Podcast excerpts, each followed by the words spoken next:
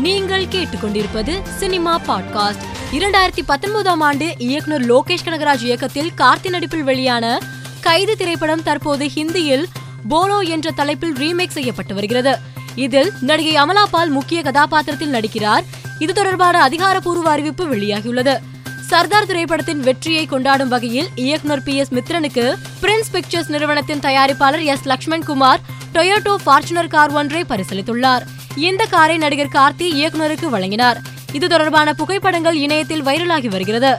இயக்குனர் S A Chandrasekhar இமயமலையில் motor சைக்கிளுடன் இருக்கும் புகைப்படத்தை தனது சமூக வலைதள பக்கத்தில் பகிர்ந்துள்ளார். இந்த புகைப்படத்தை ரசிகர்கள் வைரலாக்கி வருகின்றனர். சித்தார்த் ஆனந்த் இயக்கத்தில் ஷாருக் கான் நடித்துள்ள பதான் திரைப்படத்தின் டீசர் தற்போது வெளியாகி சமூக வலைதளத்தில் ட்ரெண்ட் ஆகி வருகிறது. நடிகை ஹன்சிகா நீண்ட நாள் நண்பரும் தொழிலதிபருமான சொகேலை விரைவில் திருமணம் செய்ய உள்ளார்.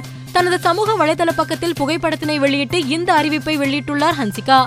இசையமைப்பாளர் யுவன் சங்கர் ராஜா இஸ்லாமியர்களின் புனித ஸ்தலமான மெக்கா மற்றும் மதினாவுக்கு உம்ரா என்ற புனித பயணத்தை மேற்கொண்டுள்ளார். யுவன் உம்ராவுக்கு ஆடை அணிந்திருக்கும் புகைப்படங்கள் இணையத்தில் வைரலாகி வருகிறது.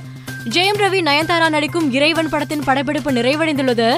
இதனை இயக்குனர் அகமது புகைப்படத்தை பகிர்ந்து தெரிவித்துள்ளார். மேலும் செய்திகளுக்கு மாலை மலர் பாட்காஸ்டை பாருங்கள்.